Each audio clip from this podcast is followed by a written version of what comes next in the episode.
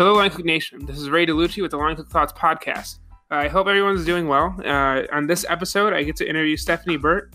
Stephanie is the host of the Southern Fork podcast and a writer based in Charleston, South Carolina. Her work has appeared in numerous publications, including Saveur, Washington Post, CNN's Parts Unknown, Condé Nast Traveler, and the Southern Foodways Alliance's Gravy. She focuses on researching heirloom ingredients, interviewing passionate culinary makers, and when she's in the kitchen, perfecting her roasted chicken recipe. And on this episode, uh, I really wanted to have her on, much like uh, having on other creators in this food industry space. I really wanted to talk to her about how she got her podcast st- uh, going and how she is doing through uh, this quarantine period.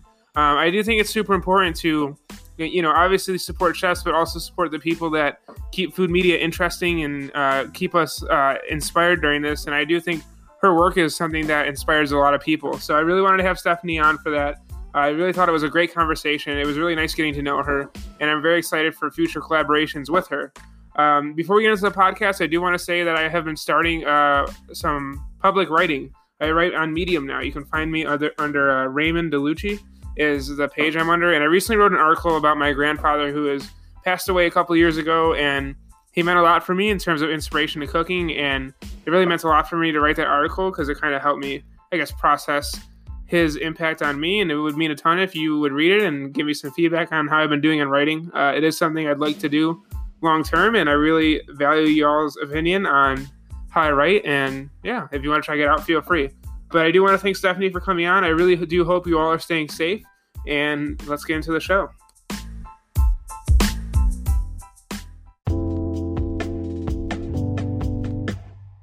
Deserves the best, and there's no better place to shop for Mother's Day than Whole Foods Market. They're your destination for unbeatable savings, from premium gifts to show-stopping flowers and irresistible desserts. Start by saving 33% with Prime on all body care and candles. Then get a 15-stem bunch of tulips for just $9.99 each with Prime. Round out Mom's menu with festive rosé, irresistible berry chantilly cake, and more special treats. Come celebrate Mother's Day at Whole Foods Market.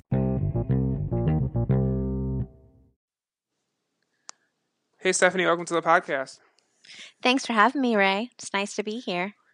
Of course. Um, I really wanted to have you on uh, because basically during this time I've been trying to connect with a bunch of different people, and uh, one of the, one of the I guess groups of people I wanted to talk to were creators around the food industry. Um, you know, I had um, before Justin Khanna and Andrew Friedman, and the reason I'm having them on, and the reason why I wanted to have you on, is because uh, during this pandemic, during this time I think the people that are going to help us get through it the most are people who are, you know, putting out content that inspires cooks um, to stay motivated during all this. So I really wanted to chat with you to kind of get the origin story behind the podcast and really just see Thanks. how you're doing and how everything's been. So if you just want to introduce yourself, that would be great.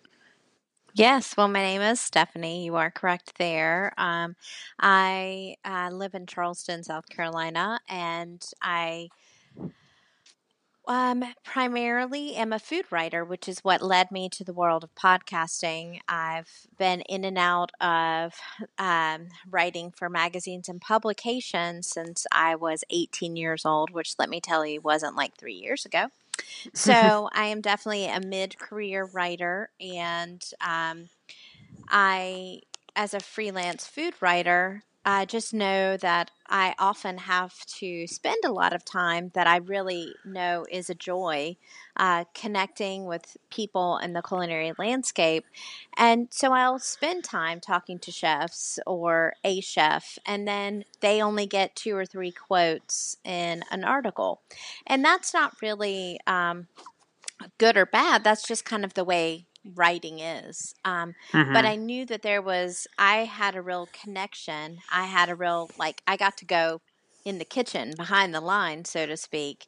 And I really wanted to invite people back there with me, to invite more people into our culinary culture, really kind of behind the scenes, so that people could understand who is cooking and making the things that they, or growing the things that they um, consume.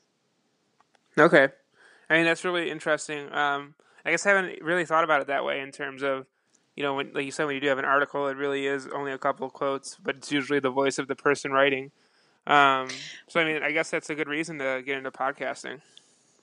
Well, and I, th- I mean, my personal theory, which I will tell you anytime I have more than a glass and a half of wine, or even now when I haven't had any wine, is that I think that's what the the popularity of the Food Network is is that we, you know, we we grew up a few generations ago. We knew who cooked our food. It was our family. You know, so you grew mm-hmm. up with grandma in the kitchen mostly every day. But as we've become more of a restaurant culture, uh, which is something that I don't think is a bad thing. It's just a shift. Um, we have lost, you know, for a long time, those walls were in between the diner and the the cook. So we couldn't even see who was cooking our food. And I think there's a longing, there's a human interest to make that connection through this this food and drink. Um, and to have that connection. We want to know who's doing that. So welcome the rise of the celebrity chef, right? Yeah, definitely. I definitely agree. And um, you know, like you said, I think I, I guess we can get into it later a little bit. Um, the worry of I mean, I, I don't know. We can talk about it now, but there is a worry for me in terms of, you know, after this is all said and done, how the chef is viewed. Not necessarily good or bad, but you know, I feel like we have been building towards this uh, ultimate view of the chef as a celebrity or as an icon. In which some respects, mm-hmm. a lot of these chefs do deserve that. Um, but now with mm-hmm. our industry collapsing and you know, with literally millions unemployed, I mean, I I hope I would hope that the excitement of being a chef doesn't go go away uh, during this time of hardship. I think that that's a very viable point. Um, it, I do think that it it has to temper that excitement, and and I think that maybe that that's a good thing, um, at least in this moment, um, because I think anybody, including yourself and all of your colleagues who work day to day in restaurants, you know that um, it is kind of a volatile industry, correct? I mean, you know, people. Yeah. Restaurants close, um, people change hands, people, you know, get fired. People, I mean, you know, it's just it's just a lot of moving about and stuff. And I think thinking something like this is just really easy. You can go to culinary school and then you can get on television and then you get famous and you have your own restaurant and you make millions of dollars is really not reality. And it's never been reality in in American cooking. Um, and I I think we need to get back to what we're here for, which is cooking eating being a community. Yeah. but but i do worry that right now the conversation nationally seems to be outside of our industry that restaurants are doing okay because they're some of them are doing um, to go.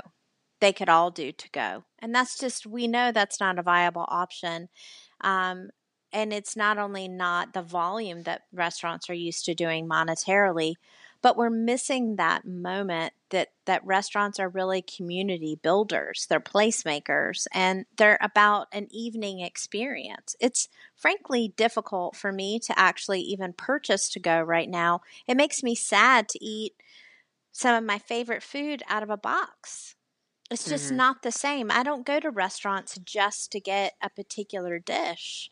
I go to restaurants to have this all encompassing 360 dining experience, you know? So I I want the conversation to get there. And I'm not sure what those answers are. I don't I'm not a genie. I don't have them. No, definitely. I mean, I I agree with you how the I guess the conversation is I mean, I I would have I would have you you would figure um, with our industry being as large as as it is and how many people are employed um, in it, um, you would think that it would hold a much bigger precedent or much higher level of importance to the people making these decisions. I mean, just like the disaster with the PPP loans, uh, I mean, that, you know, regardless of who took what or whatever happened, I mean, just the, I feel the lack of uh, leadership through it in terms of the people giving the loans or our government issuing the loans, like, just that alone is enough to show that, like, there there really isn't a great understanding of what restaurants need during this time, and I honestly don't Absolutely. think there really ever was a res- like understanding of how hard restaurants struggle uh, in general. I, I agree. And I also think what has been, you know, I've read a few things that the pandemic really isn't, it's like exposing disparities, right? It's exposing things, not necessarily, um, it's making them worse, but showing us what we we needed to see in some ways. And I think what has shocked me is that our government responds is is corporate corporatization, right? It doesn't respond to independent entrepreneurials or small business. And and so these independent restaurants just don't have a voice. You know, only the corporatization it just makes me sad, frankly. And I um I also though at the same time take hope in the fact that the communities, I don't know how it is for you in your community, but in my community and in the communities a lot throughout the South and the chefs and restaurant owners that I'm in contact with, the community is rising up to really, you know, show love through uh, like Venmo tips, you know, and mm. um, buying to go and all kinds of all kinds of other things. And then the restaurateurs are doing things to help others, even in this time of need. I mean, Steven Satterfield, one of the best chefs in the country at Miller Union, is in a state of he he's in Atlanta, Georgia, and he has chosen not to open his restaurant right now. But even though Georgia is saying you can, because they haven't formed a plan. So he's taking yeah. this time to form a plan while at the same time still cooking and delivering meals to people in um, in the the hospitals. Yeah, medical staff. No, I, so he's doing two things at once, you know? yeah. Making a plan and doing and cooking for, you know, medical staff. So yeah, it's astounding. I mean, that idea of community. I'm from Buffalo, New York, um, and I spent um, most of my or all of the beginning of my career in Buffalo. Um, I mean, I say that uh, very, you know, as only a couple years ago. Um, I am only 22, so, um, but uh, you know, the first few years, uh, just working in Buffalo and uh, you know, becoming a part of that food community, and then, you know, watching uh, GoFundMe uh, for the city of Buffalo for the chefs in that area. I mean, I know mm-hmm. GoFundmes aren't the you know tried and true answer, but at least it's something. And I think I think the GoFundMe has already raised over twenty grand um, for the right. I mean, we're just seeing where you know i do feel you're right i do feel like there isn't a voice you know no one's i don't feel like even with the second wave that things are really being heard and uh, i would urge all your listeners if because i know you got to be the people in the trenches out there, uh, go to Independent Restaurant Coalition. Um, I'm getting a lot of good information for them, and you can also follow them, I think, on Independent Restaurants. I don't know if you've checked that out, Ray, but there's a yeah. lot of like just information there, and you can really see that even with this second stimulus package, that it's just not quite addressing this situation, right? Like 11 million people yeah. That's a lot of yeah. people. Yeah.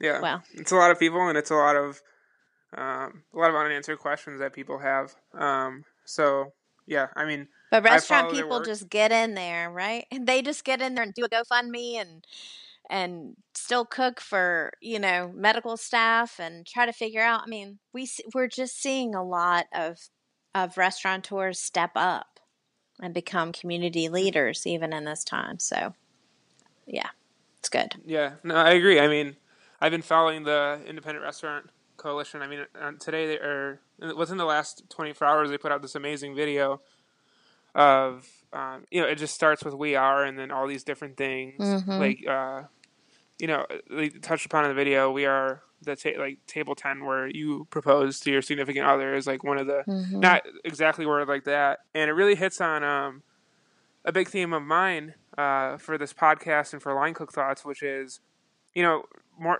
I think we take for granted uh, the magic restaurants hold for people in terms of being that place where memories are created. Not just guests, but also cooks. I feel like a lot of, um, I feel like a lot of food service workers uh, when they're down forget that like that meal is going to be a memory for someone. Like that meal is Mm-hmm. going to be where uh, a grandmother and a grandson go into a restaurant and share something, and Mm-hmm. that grandson's going to remember that for the rest of his life. But for you, I mean, not saying it's just your job, but the impact could mean so much. And it goes back to what you were saying about losing that right now, and Mm-hmm. it's just tough. It's tough seeing that kind of not in existence for our society, not just here but around the world.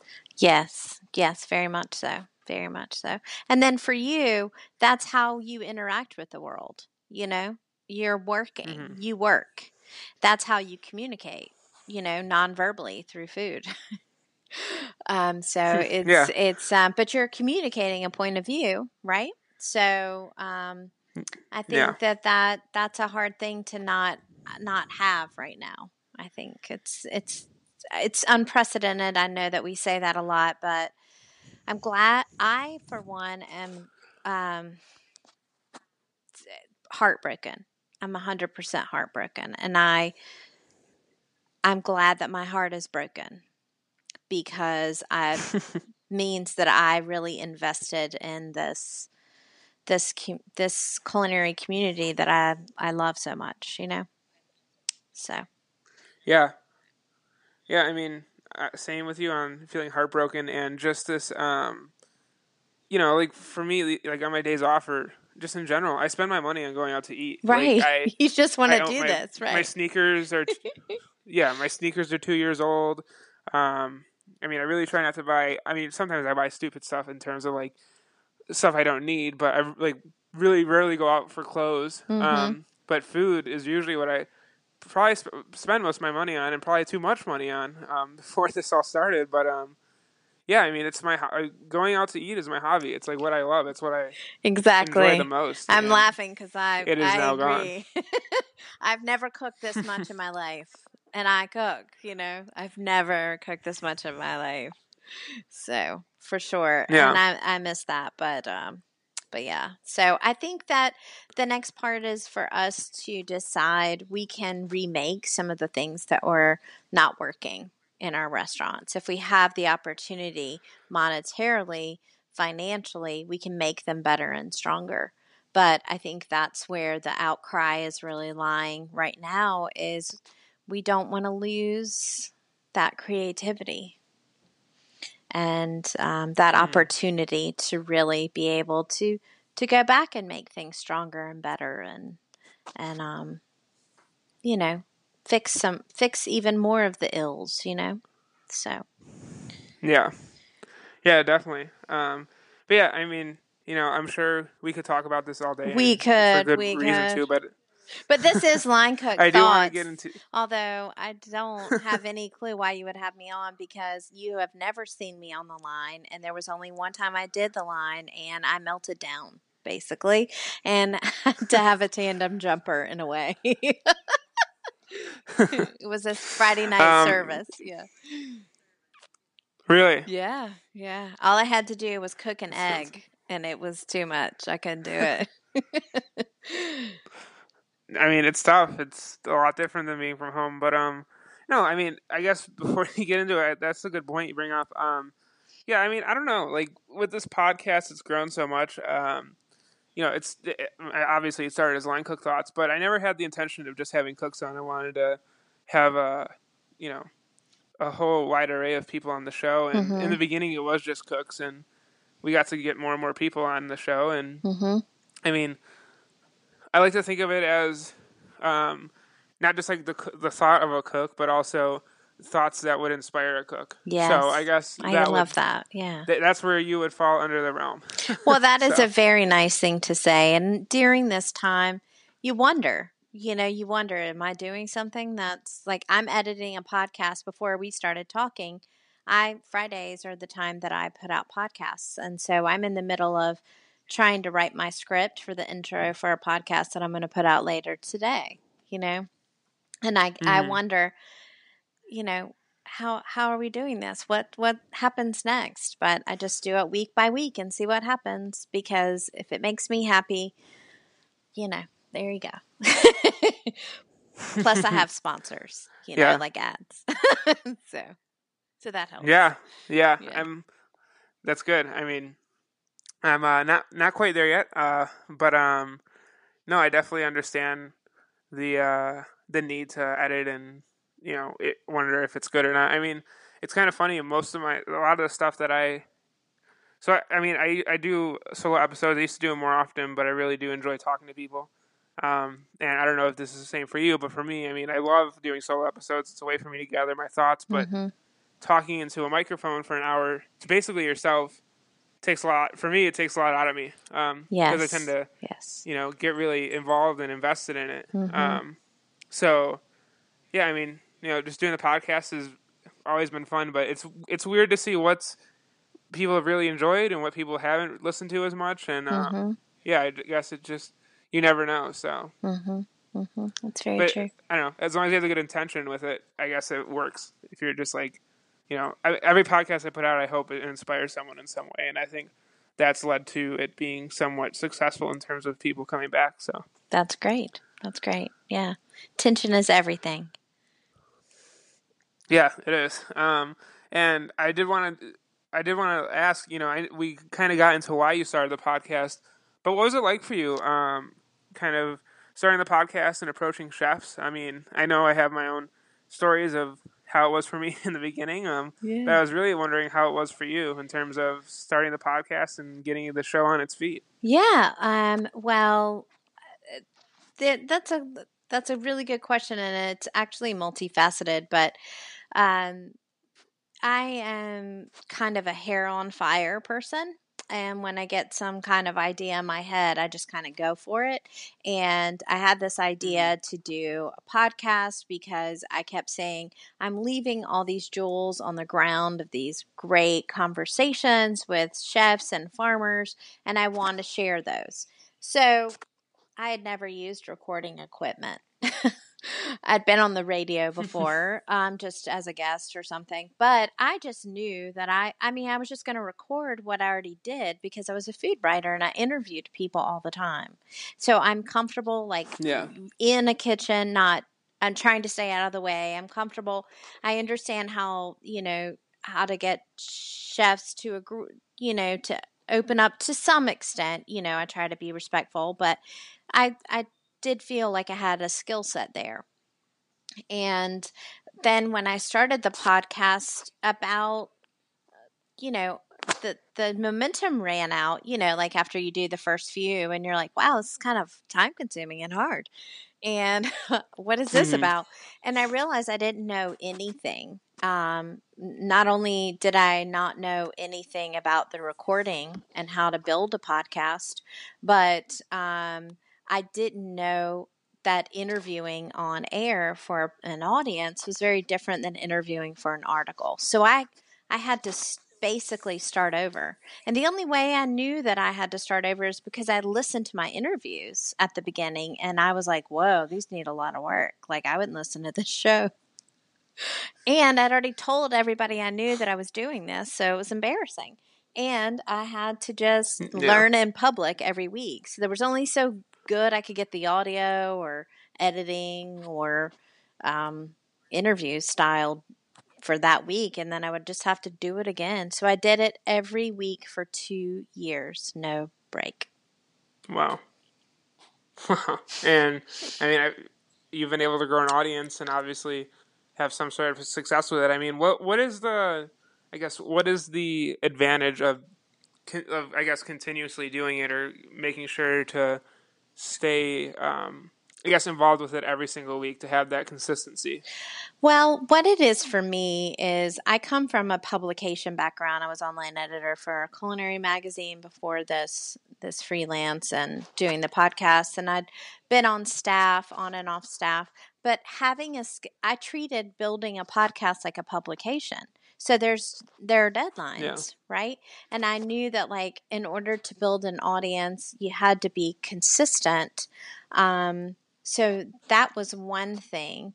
Um, another advantage is I that idea that it takes 10,000 hours to become skilled at something is a true honest thing. Mm-hmm. And as a writer, I already knew that because the way to get better at writing is to read a lot, but to also write a lot because it's practice. It's like making your mise, right? You just have to keep doing it. You know, it's repetition. You've got to understand there are forms to it. And there's a form the way a podcast is built. And once you decide your form, you need to practice with it.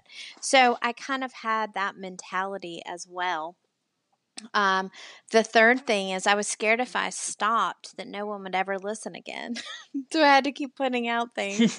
um, and then the last one really is that what came out of this, which is really wonderful for me personally, is it kept me engaged in the culinary landscape because I was always looking for that interview. And during an interview, I would hear something that would lead me to an article. So they both feed off of each other. And, you know, that's a pun, that's horrible, but that's the only way I can really express it. And through the five years of working with this podcast and freelance writing, I've built my freelance career, you know, right? Or before all this happened, you know, some of my publications I wrote consistently for Condé Nast Traveler. I've had a piece in the Washington Post. I write for Saveur. I've written for Food and Wine Magazine. I've written for the Southern Foodways Alliance. So, you know, these are good things. And I feel like the podcast helps keep me fresh so that I can hear stories that my editors want to pitch to. So. Okay. Um, how I do want to ask, you know, in terms of food freelance writing, how have you seen it affected at all? Yes. During this time, yes. Um, it, I mean, do you see? Yes. It like, do you think it's going to have a damaging effect? I guess over the next few years. Yes. Yes. Okay. Um, I don't know what that is going to look like yet. I right now, um, there's no way to not write about this, right? And there's not that mm-hmm. much to write about because we don't know and we're kind of like in this purgatory, right? Of like, how do we yeah. go forward? So there's just not really that. There are nuances of the conversation, but um, you know, right now, like I write for airline magazines, food, food around the world. You know, food in the South. Well, are we flying right now? No. So yeah, that's it's super affecting me. It's affecting the public relations industries that support the restaurants, you know? And then it's it's think about the food festivals that we would be having Aspen in a few weeks. In in a week and a half or the James Beard Awards. I mean, those are not just um they're not just small things. They're, you know, the Kentucky Derby has a huge food element to it. And so then I, in a writing capacity, am there at these things in a support role. So all of those people, including me and the other writing folks, the editors and the magazines, are, you know, we're trying to all figure it out. Yeah.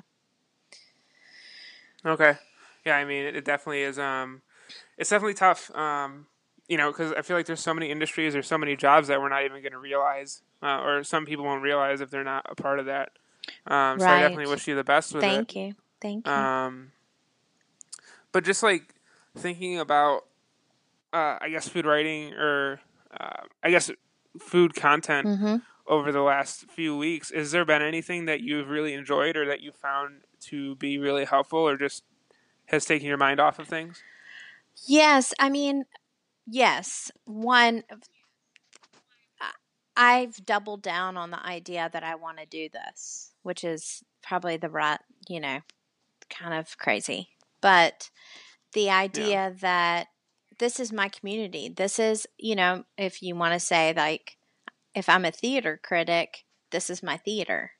So I'm not going to just give that up because the going's gotten tough for me. There's got there's still stories. Yeah. Food is still important. So how do I find those new stories? So um, I'm a, I'm a more of a long form writer. I don't you know write as much newsy stuff. So I write a lot about food systems and things like that. So that's really relevant now. So I need to start really digging into what am I seeing? How do I write about that? You know, because I feel like I do have something to contribute. Um, on um, on another note, um, I don't think um, the idea that I don't think it's necessarily an awesome thing to take. I think taking your mind off of it can be a slippery slope. Lots of times when things yeah. get hard, we just we are overwhelming and say, "This just can't. I can't deal with this. I don't know what to do." If I don't know, if I can't be the voice for the a voice in the industry as I have been when it was a the good times, why what in the world have I been doing? Right? So I need to figure that out. Yeah. Um, but that being said, uh, Jose Andres cracks me up when he's cooking with his kids on Instagram. It's hilarious, and they listen to Hamilton. um, I've enjoyed some of those Instagram live things a little bit, um, and I've yeah. really taken solace in actually cooking and I've learned how to cook a few recipes that I didn't before. And I feel like cooking has been the grounding, cooking itself has been the grounding that I've needed to help me keep going. Not just sustenance, but like a couple nights ago, I made a fish dish from a recipe because I interview a lot of people that have cookbooks on my show. So I have a lot of cookbooks mm-hmm. and they're good, right? And I picked a recipe out that I hadn't made before that I had all the ingredients for. And you know, you have to really concentrate to do that. And so that's really helped me kind of take a breath and start again the next day. I think we are stronger than we give ourselves credit for. And we're if we're living right now, we all have something that we we can do. We, you know, this is this is our world. We can't blame other people. Yes, there are other people that have responsibility as well. But just blaming, saying, I can't do this, I can't do that, yes, that's true. Um, when we're, but there has to be something that you can affect in your own life. I don't know. Does that make sense? That might sound like too much, but um, no, it definitely makes sense. That, you know, this is a tough situation, but I, we all do have the capacity in some way to have some sort of positive influence on our environment. Right. We have to we have to stand up and say this is we do matter. And if you we matter to ourselves, you know, here we are, we're we have the independent restaurant coalition, you know, or I can't say, all right, I am done with this. This this industry of freelance writing has already beaten me up. I was already bloody and beat before this happened. you know, doing all this other podcasts and all this other stuff, you know. But um but I love doing this, right? And there and there has to be some reason why the world needs this. So, how can I help now? What can I do from my space now? I can't come and and build that food system back for you and your community. I can't.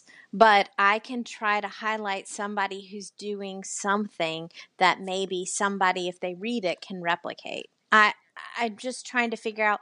I think it's important for us to figure out what our roles are and to not act like we don't have one because that kind of I mean, you know, so nobody was really minding the shop that that all this was happening, right? so, yeah. so yeah. Yeah, no, I totally agree. Um, you know, the idea of everyone does have a role to play, and that's why it's been so important for me as well to share the story of cooks and people in the industry because I truly believe that it, I could have anyone on the podcast that cooks food and they would have an interesting story to yes, tell or have yeah. some sort of positive influence. Mm-hmm. Mm-hmm. So, I, and I appre- you know, I appreciate that because I feel the same way. So I think that we have that in common for sure. Yeah. Um, I do want to get into the food of the South because I um, I'm obviously from Buffalo, New York, so I didn't I don't have that much experience in it, and I just I guess kind of uh, want to talk a little bit. You know, since you've been able to interview Southern chefs, and I know you've had other chefs on, maybe not necessarily from the South, but specifically from Southern chefs. What is it about the South and chefs that you're really proud of representing, or that you really enjoy the most about that region of cooking and just the people in it? Um, Well, first, um, I grew up with a book called Anne of Green Gables. I don't know if you ever heard of that book before. And uh, well, somebody maybe on the show has, but I don't expect you to. So, um, and Anne, it's a book, and Anne was supposed to be a writer, and she wanted to go off and be a writer, and she wanted to write all these great adventure stories. But in reality, what she became successful doing is to write what she knows in this book. This was a childhood book. And honestly, I had to start from where I was. I'm not a I I obviously am southern. I know you can't tell from my accent. Um, but um, I wasn't an, I knew a lot more about okra than I knew about ramen. And I I just started from where I had the knowledge. And I'm very interested in the intersection of food and place. And so, as a Southerner, I was fascinated that all this stuff that I had been eating all my life had stories behind it, you know? That um, yeah. that okra actually came from Africa and that it came over with the enslaved Africans, that the rice in the city where that built the city I live in now, Charleston, South Carolina, was built on the knowledge of rice culture uh, of enslaved Africans, you know? And so hmm. that kind of idea that opened a whole new world because it was almost like stories hiding in plain sight, right? Like on your plate. And I was like, well, I just thought this was grits and these are good. but there's a whole other story behind yeah. that. So it's kind of like meeting somebody that you knew, like realizing your grandma was actually, you know, a rocket. Then you're like, Granny, I never knew, right? So you just have these great stories. Yeah. Um, and, um, so, you know, the South is I have had a lot of chefs on. Most recently, Brian Dunsmore, who's from Atlanta, and uh, Chris Manuel, uh, Kris Tominaga, who cooks at Manuela in LA, and they both are mentioning that like this is the first, you know, the South is a kind of America's like cuisine. John Currence said something like one time, I think that the South is like America's Italy. You know, it's where things kind of still, you know, sense of place, your regionality matters. But one thing I really focus on in the Southern Fork is that there isn't one South. There are interpretations, you know, there's a geography, there's an idea.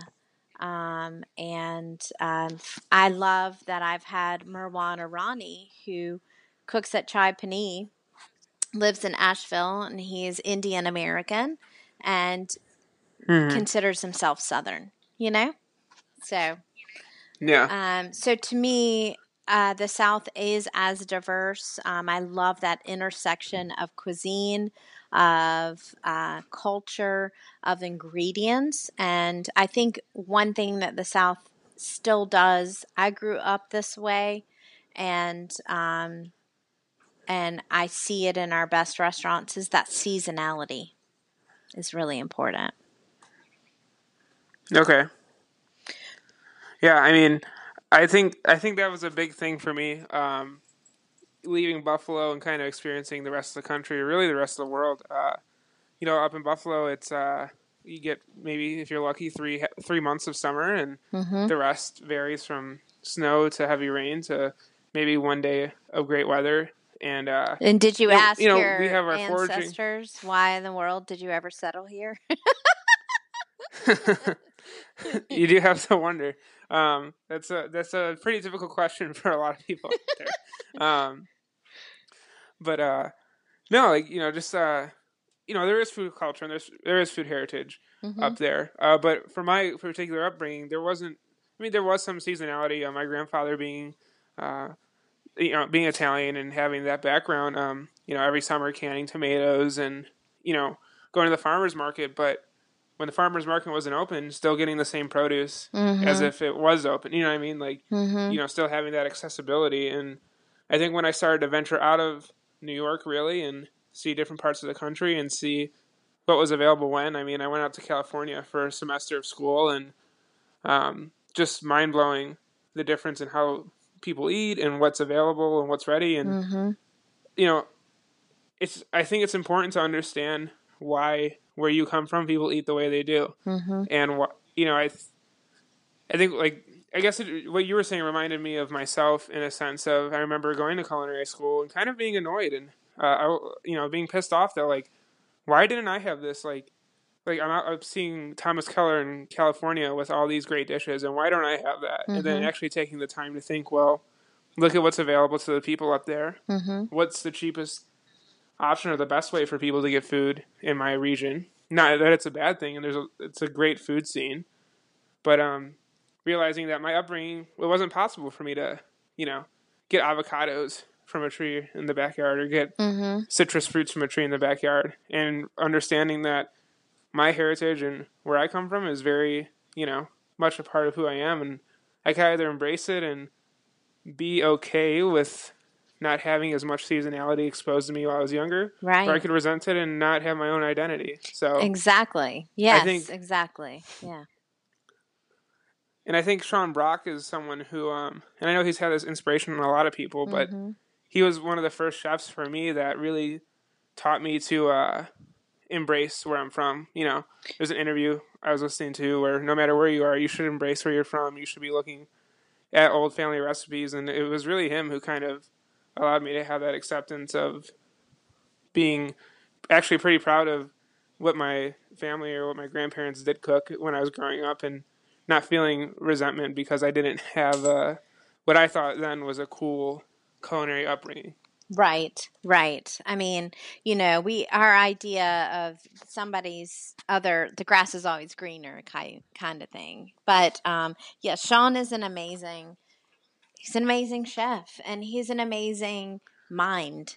His creativity in his mind and you know, one thing that Sean really brought to out more and I love seeing is really that idea of chefs doing research and delving in and not just you know cooking from that knowledge and not just um you know just figuring out a dish and cooking it i love that it has has a context like i was saying earlier so Yeah, yeah, yeah. Well, context and like you said, intent is everything. So, um, yeah yeah. Um, but yeah, I mean, I guess that was my uh, the reason why I wanted to ask you about the Southern cuisine and why I kind of look up to it is it helped me kind of the idea of it helped me embrace my own right uh, heritage of cooking. Um, I guess that one of my last questions um, moving forward is, you know, as we uh, start to see um, more and more people at home cooking, and you know, sourdough is a trend. yeah totally. Whipping up coffee is a trend now. Growing scallions is a trend. thank Um, you david Are you excited at all for? yeah, I know, right? Are you excited at all for um, the? I guess I I would hope to see an uprising of people cooking at home. Right. I do think that um, there's something really empowering um, about being able to cook for yourself, even if it's only a few dishes, and even if it's it's like just being able to complete a sourdough starter from starter to a loaf of bread. There's something that's that's really satisfying about that, and you know, I don't know how to cook that many things. I would prefer, like, I don't care about making ribs at home ever, but I love ribs. If somebody makes ribs and I can buy them, I will. But I don't want to learn how Yeah. to do that. But I do think it's really important for me to know how to make a roasted chicken, you know? So I've learned how to do that so I can have that for myself. Um, I I hope that um, this will put a spotlight on really the ingredients um, and our and our food systems. Um, I'm excited about the possibility that more people are purchasing from local farmers. It seems in this moment um, than before. They seem to be trusting those sources more than ever. Um, and I think when you Mhm. actually begin to cook, you really start to look at ingredients in a different way. And then I, maybe we'll just um, we'll see that kind of meme or kind of idea fade from American culture where people make fun of the fact that we list the farmers on the menu. um. Like it's pretentious and bad. Um, when in reality, the more you cook, you know that that's just as vital, right? As how you're going to getting that right ingredient is just as important as how you're going to manipulate that ingredient. So, um, I think cooking more people cooking at home will be a good opportunity to have more meaningful conversation in the restaurants once we start to figure out what those look like. Okay, yeah, I think so too, and I think a lot more of the guests or consumers of the food industry are going to be more well educated and more well versed, and I think I would hope that there's more empathy towards people working in the food industry because um, I know I've seen a lot of blog posts of and uh, Instagrams of people trying to cook things that they love and you know, not to say fail, but realizing how Dude, difficult it can be. Sometimes. Totally. I mean, like, how many of these parents are you seeing? Like, I love you, teachers. I love you. Please, we yeah. need to have this back. And I think that's really true. I mean, like, I've I'm often in my kitchen going, man, this is hard. if I want to yeah. do this this complicated thing, you know, like it's oh my god, this is like multi-stepped, and I'm not even trying anything difficult. So yeah, I, I think that hopefully this will be um, um, a garnering of respect for ingredients and technique that we haven't seen before. So. I mean, last week I was really craving ravioli, and um, or I guess a week and a half ago, and I was at the grocery store, and there was ravioli already made, and I was like, no, I'm I'm a, I'm a chef. You, you have you know you you have to go home and make this, and you if you want the ravioli, you're going to have to work for it. So yeah. uh, I've been forcing myself to really cook as much as possible. Um, yeah, I have so. to re I have to revisit pie crust. Um, I have to I've had to lay that to the side for a while because I've not done it correctly yet. And every time I sh- yeah. I post how I failed on Instagram, people DM me with how I need to do it. and I think that's sweet, yeah. but also like I just want to eat pie that has a good crust. Can somebody just bring me pie yep. with a good crust? So yeah. Oh yeah, definitely. Uh, yeah, I mean, is there anything else you wanted to touch on um, in our episode uh, now? I mean, I've kind of gone through the questions I've had. Um, I don't know if oh. you had anything else you'd like to talk about. Well, um, I have a question for you, um, as somebody who's very, mm-hmm. very interested in this as a culture, um, cooking as a culture, and cooking as a passion, and like your hobby is going out to eat. How much are you, you know, engaging in this world right now? Um, are you are you like listening to more podcasts? Are you doubling down and reading more cookbooks? I mean, how how is it? How is it? Yeah, um, I mean, I can say, uh, I, I, guess, I mean, th- it's funny because it's actually a, a, question I keep getting asked.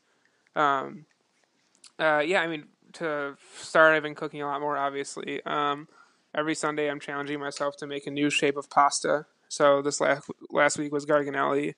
Uh, the week before uh, what was uh, ravioli, but uh, just doing a different method. Um, so just trying to cook new things. Uh, mostly the most interesting thing I like to cook is pasta for me. So that's been a focal point. Um, I've been learning the guitar. Um, so just you know since quarantine started, I think I've put in like 15 hours on my app that I'm learning from, Great. which has been fun. Yeah, yeah.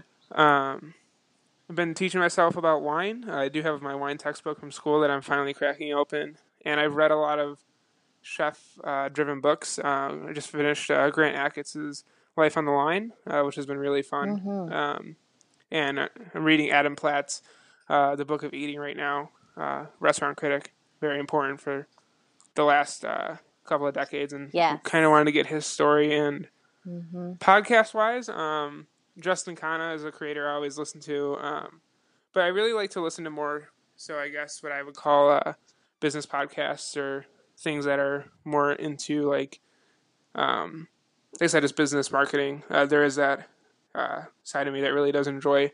I think that's why I do this and why I enjoy it a lot. Um, mm-hmm.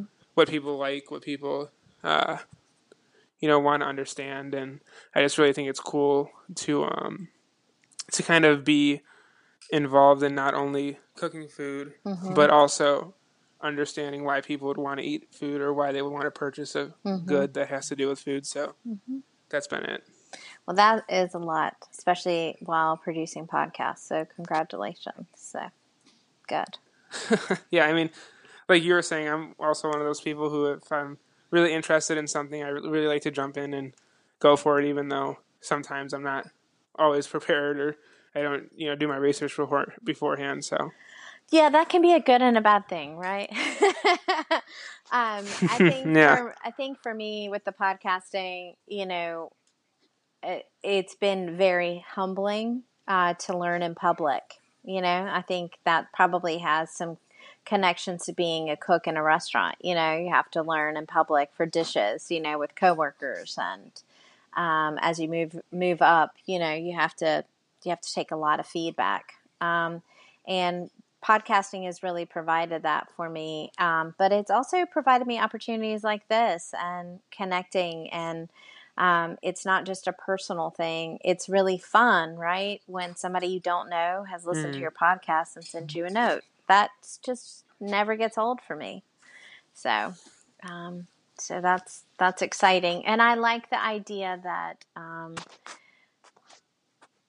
that I can share my culture, you know, the food of my culture as well, you know, Southern culture. So and try to change yeah, people's definitely. minds about it. You know, I do have all of my teeth, and I don't wear overalls ever. So there you go. That's good to hear. Or hoop um, skirt. Yeah, definitely. By, com- by the other side of that. No hoop skirts and no overalls. So there you go. Sounds good. Um, awesome. Well, uh, I kind of end all my podcasts the same uh, for people who are on it for the first time. Um, I'm sure if you follow along, you know that I call the listeners and everyone in this community the Line Cook Nation. I just wanted to know what it means for you to be a part of a group of chefs, cooks, and other restaurant workers that are interested in uh, connecting and growing and learning from each other. Um, it feels very important, and actually, I feel very honored to be part of of this. So um, for me, I think that that's what cooking is. It's a conversation and it's relationship between um, the person cooking and the person eating, and that's a constant um, evolution. And uh, the best food cities in the world, the the best chefs in the world, learn from each other. Um, they like to share, um, and I that's why I love this um, this community so much and the fact that you all are so invested in something that right now is giving you great pain um, is uh, very brave. Yeah, well, I agree, and yeah, well, thank you so much for coming on, and you know, hopefully we'll have you back on. And thank yeah, like you. I said, this thanks. It means a ton to have you on. Thank you, Ray. I really appreciate this, and I'm glad that we worked it out. Yeah, of course.